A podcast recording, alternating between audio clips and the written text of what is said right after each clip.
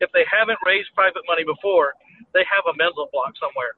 That mental block might be, I don't have any experience, or I have a bankruptcy. Who's going to want to loan me money? Best ever listeners, we have launched bestevercauses.com. That's bestevercauses.com. We profile a nonprofit or a cause that is near and dear to our heart, get the word out about their cause, and also donate money towards their cause. If you'd like to, one, learn more about the causes that we're profiling, we do one a month, then go to bestevercauses.com.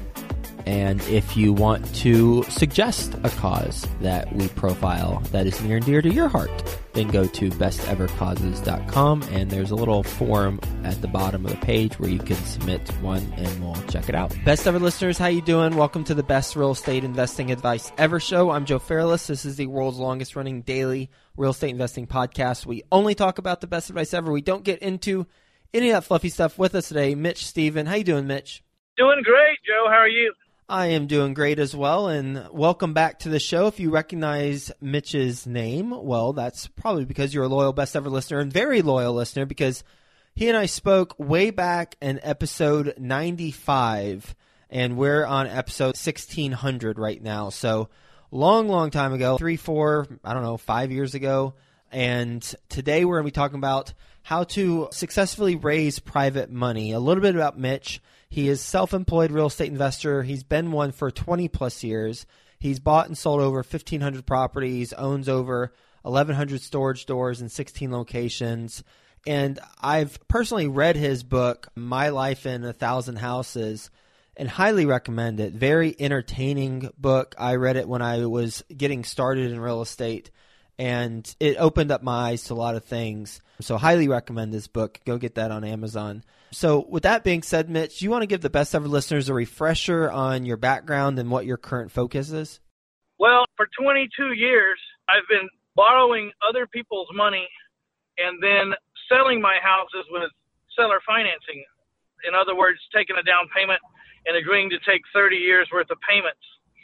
And it's a way of creating some money today so that I can live because I get to keep that down payment money I usually charge about 10%. My average down payment is 12%. My average down payment is around $12,000. So if you do two of those a month or three of those a month, you don't have any problem living. And then my average cash flow spread between what I owe my private lenders and what I collect is around $535. Let's just call it 500 for easy math. So I collect ten or twelve thousand dollars down on most of my houses, and then these people in most of my houses owe me 360 months of positive cash flow of $500, which is $180,000 that they still owe me out in the future. And I do that kind of deal about every four days. Well, that's a lot of volume and that's a lot of money coming in. And I imagine it's a lot of logistics too. So, how do you handle that logistically? Well, first, you have to learn how to be a business owner and not a entrepreneur. yep with a glorified job, you know, which took a while. I had to go to a mastermind and pay my twenty thousand, which ends up being thirty thousand by the time the plane tickets and the rooms and everything. And you got to let these people they're already at where you want to be, and you got to let them unwind you, and you got to let them wind you back up a different way, and you got to be willing to let that happen. And even more than just willing, you got to really help them help that happen. So today I can say that I've not seen the last 300 houses I bought. I've not seen the last 300 people that bought my houses. But to do that, really, I had to learn a lot of new skills. I had to learn how to hire the right people. I had to learn how to hire people and give compensation plans in such a manner that I was not on a hamster wheel. I only have two people in my entire organization that get a regular paycheck. Everybody else gets paid upon success. Mm-hmm. So that's one thing. I have about seven people that make this particular planet spin around. Yep. And they've been with me for a long time, most of them. Mm-hmm. So let's talk about those seven people. What are their roles? Well, one of them is my business partner. So we have uniquely different talents. I'm responsible for funding everything and the infrastructure. I have the office and the administrators and the computers and the softwares and the tracking and all that, the contract generating stuff. So my partner goes out and he sets up a sales team and an acquisition team. and manages that without having to worry about funding, which Yep. is a huge part of the program. Yep. So he watches over two acquisition managers and two salespeople, and I watch over the office and the private lenders. I have $14 million in private lenders. Mm-hmm. So you watch over the office and the private lenders. He so your money, he's execution basically. Yeah, and I'm also the senior. He's 32. I'm 58. So I'm the one that keeps us out of trouble because I know where all the trouble spots are in my career. I know what happens in certain situations. So I'm kind of like the advisor to make sure we don't get into trouble with anything. Yep. Shannon is my daughter. She's the central administrator. She's the only person with a real paycheck, although her paycheck is really pretty small for what she does because we like to tie everybody to the success of the company. So instead of giving her a large paycheck like she deserves, we give her a small paycheck and then she participates in every deal in and out so that the carrots are in the right place for everybody every morning when they get up. She has a personal assistant to help her, and those are the only two people in my office that get a paycheck. I don't get a paycheck. Mike doesn't get a paycheck. We all get paid when the deals hit the table. And Mike and I only take twelve hundred and fifty dollars a piece every time a deal sells. So if we get twelve thousand down, I get twelve fifty and he gets twelve fifty. That's twenty five hundred. The rest stays in the company and it's rolling. The trouble spots that you can look for and kind of see ahead that you've seen in your 20 plus years of being in the business. What are some examples of those? Oh, there's too many to even get into. Or maybe some specific ones that you've come across recently that you navigated through? Many mistakes anymore, but that's probably because of experience. But a lot of it was putting the wrong people in the house, not handling evictions or foreclosures the right way, not getting paperwork just right, and now we do. Sometimes you can get running so fast that you start to get sloppy, and that's a really big no-no because you start getting sloppy, and sooner or later it's going to jump up and bite you, and it might be years down the road. Also, we had some troubles hiring people until we finally started testing people or doing personality tests. And the people that the personality test told me to hire, I wouldn't picked in a million years. And those are the ones that are still working for me. The ones I picked are long gone. So what personality test do you use? I think we're using DISC right now, but sometimes you can ask me these questions and I don't know because Yeah. I'm not, I knew the day we made the decision or I told someone to make a decision. I just don't remember what it is. Yeah, I get that. Well, let's talk about the $14 million worth of private lenders that you have. How many private lenders comprise of that $14 million? Not a whole lot, probably 20, 25. I don't commingle funds. Every deal is a one-off deal. If someone has 500,000 they want to get out, they don't send me 500,000 or it's not I send them a house, here's a house I need 60,000 on. Here's a house I need a 100,000 on. Here's a house I need 40,000. It's one lender, one borrower, one piece of collateral and every deal stands on its own. You either get paid or you get the house. Now that being said, I've never given a house to anybody, and I think I'm approaching about 2,000 houses in my career now, or 2,000 transactions. But I've never given a house back. I've never filed for bankruptcy. I've never been foreclosed on, and I've never, by the grace of God, I've always kept big enough margins and policed myself good enough that even in the worst of times, I've never had to give anything back. I will not let my private lenders in over 65% of what I can sell that house for Okay. and I average 58%. So these are huge margins. A lot of people, even a lot of the gurus out there, have gone bankrupt. And it all ended up when they over leveraged. They were borrowing 85, 90%. They were cashing out on houses. And then when the economy rolled over and went upside down, they were upside down and they couldn't sustain it. And of course, the money is long gone. We got spent on boats. And the only way it makes any sense at all if you're over leveraging is if you take everything you cash out with and go buy an asset with it that makes money. That's the Mhm. only way it would ever make sense. And I don't even like that, but it's the only way you could possibly survive through a down cycle if you're over leveraging. I don't think 65% on a property is over leveraging. I think it's very conservative. I average 58% leverage, so that means the house is worth 100,000 for easy math. I average borrowing 58,000. I give my private lender a first lien position. I send monthly payments, interest only, 5 years, non-recourse, collateral only loan, payable monthly. At what rate?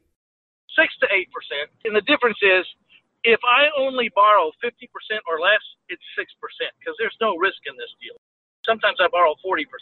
Sometimes I buy houses at extraordinary prices. And when you loan $40,000 on a $100,000 house, a rate of return is relevant to risk and reward, right? Well, there's hardly any risk in that kind of deal where a house is worth 100 and you're loaning 40 in the first lien position.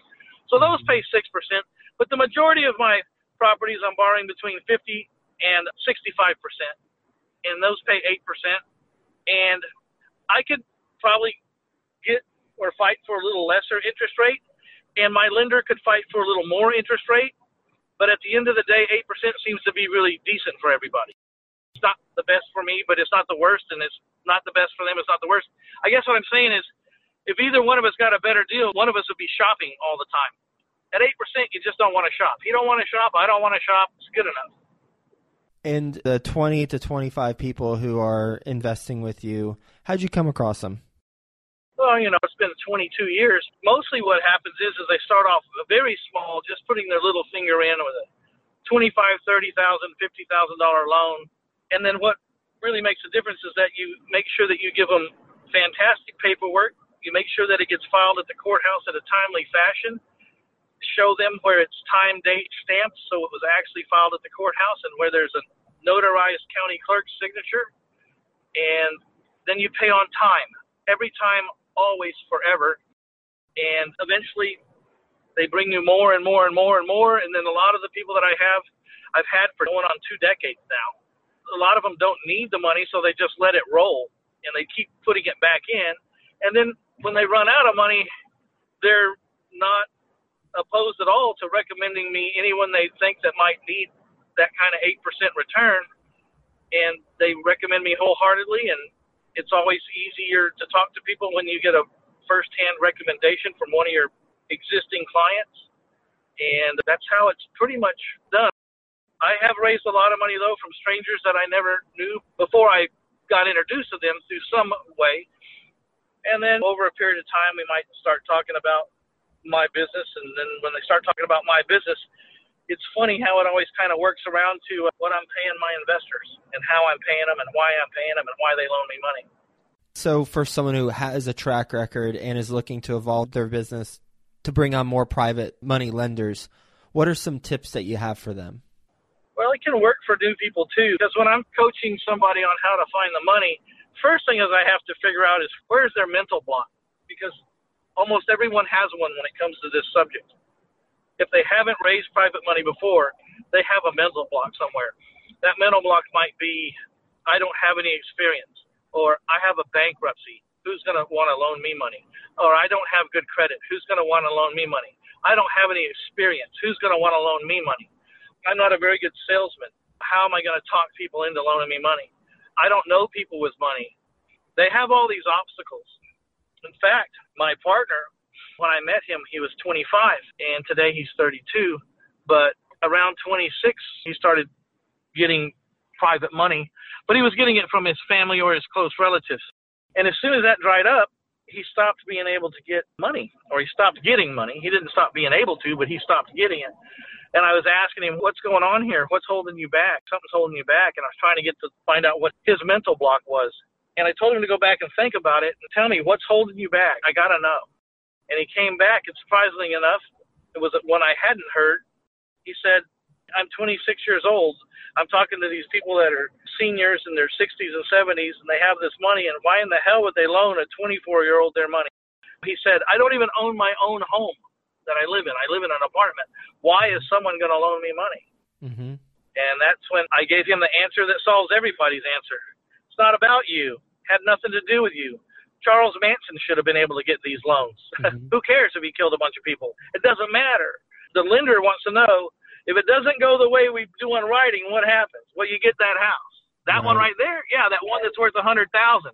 Then you want to borrow how much? I want to borrow fifty-eight thousand. And you're going to give me a first lien? Yes, sir, I am. So if you don't pay me, I'm going to get that house? Yeah. What's the chances you won't pay me? I said, not very good. So if you're thinking you're going to get that house, I wouldn't count on it. But if you do, can you live with it? And he goes, hell yeah, I can live with it. I'd rather you not pay me. I said, I know that, but it's not going to happen. Yeah, I'll do the loan.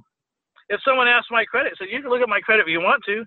You can look at my financials if you want to, but it's neither here nor there. You're either going to get paid or you're going to get that house. As a matter of fact, I relieve myself from a bunch of emotional stress by making sure that I look my lenders right in the eye and tell them this before they loan me money is I got two rights every day of my life when you make this loan. The two rights I have between you and me is one is I can pay you as agreed. Two, I can walk this deed of this house over to your house any day of the week. And that's one of my viable options that we're agreeing on. And I can hold my chin high, either one of those options I want to do. Mm-hmm. So, how I got to that conclusion was I was so conscious of my good name and my good reputation that I never wanted to tarnish it. But if you sign a personal guarantee, you're signing for all the things that could happen in the world. You're signing for raging fires in California, and earthquakes in California, and landslides in Colorado, and drought, and lead and water. And if North Korea detonates a dirty bomb in downtown San Antonio and pollutes every house for a 10 mile radius, you're signing for all that. And that's not my fault. And I don't have any control over that. So if you're going to make 8% with me, you got to share in part of that risk. And that risk is I have the right to hand you that house any day of the week. Like I said, it's never happened, not in almost 2,000 houses, but I don't want to ruin everything I've ever done for my entire life. All the other assets I have that have nothing to do with this are all at risk if there's some kind of act of terrorism or something. And I'm just not willing to risk my life's work over something that I could never control. So mm-hmm. that's how I got through that. And that's why they're non recourse. That's why I have huge margins because I asked for non recourse. And if you're going to ask me for a non recourse loan or a, a collateral only loan, there has to be a really decent margin to protect me. Yep, that all makes sense. Very logical. When we take a step back, you've been in the industry for 20 plus years. What is your best real estate investing advice ever for the listeners? You make your money when you buy. The deal's pretty much decided up front. 95% of the time. It's all right there. So make sure you've done your homework before you get in.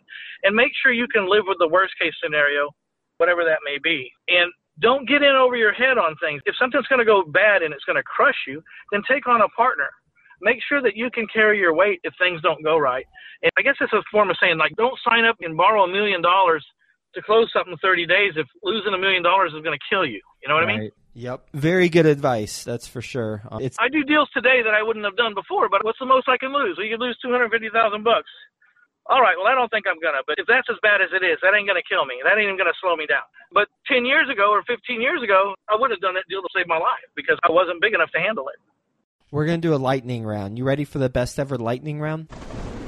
All right. All right, let's do it. First, a quick word from our best ever partners. Best ever listeners, we have launched bestevercauses.com. That's bestevercauses.com. We profile a nonprofit or a cause that is near and dear to our heart, get the word out about their cause, and also donate money towards their cause. If you'd like to, one, learn more about the causes that we're profiling, we do one a month. Then go to bestevercauses.com and if you want to suggest a cause that we profile that is near and dear to your heart, then go to bestevercauses.com and there's a little form at the bottom of the page where you can submit one and we'll check it out. All right, Mitch, what's the best ever book you've read? Nothing Down by Robert Allen. Best ever deal you've done? I flipped a car lot once. Why is that the best ever? It made $340,000. What's a mistake you've made on a transaction that you can think of? I loaned a million dollars on some raw land right before the crash in a gated community where they had high restrictions, and no one walked on those 15 lots for two and a half years, and I had to make an $8,000 payment per month. And then I finally sold the first lot after two and a half years of making an $8,000 a month payment.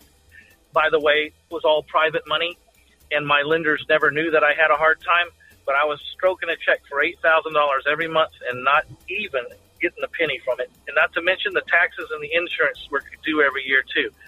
And then in two and a half years, the first lot sold, and by the end of four years, I had sold all of the 15 lots. That was my worst deal ever. And the lesson was, don't get out of your lane. That wasn't what I do for a living. I didn't loan money on raw land for a living. I loaned money on houses, and I bought houses and borrowed money on houses. Those things were in had the potential to produce an income. Raw land in a gated community with high restrictions has zero chance of making any money. Best ever way you like to give back? I like to help people learn about money and their finances in real estate and be able to quit their job. You know, there's a guy on TV that does the primal screen when people get debt free. We ring a bell really loud when people quit their job, walk in and tell their boss that they no longer need their boss's services. I get a kick out of that. I don't know why, I just do. How can the best ever listeners learn more about what you got going on? Just go to 1000houses.com. That's 1000houses.com. Click on the free stuff tab right there. People chastise me all the time for giving away hour and 45 minute webinars on how I do owner financing or give away the first 100 pages of my book or give away two hours and 45 minutes of recorded coaching calls so you can see what it's like with all these different people asking all these different real life questions. So that's the easiest way 1000houses.com. Well, Mitch, enjoyed our conversation as always, and thank you so much for being on the show talking about your business model, but then how you implement that business model through the right people, their roles, and how you structure your agreements with your private investors, get paid or get the house at 65% loan to value at most, with an average of less than that. And just your overall approach. You've got more than two decades in the business, so it's important to listen to someone who has that experience and hear what they've learned. And I appreciate you sharing that with us. So, Hope you have a best ever day. Really enjoyed our conversation, and we'll talk to you again soon. It has been a best ever day, man. Thank you very much.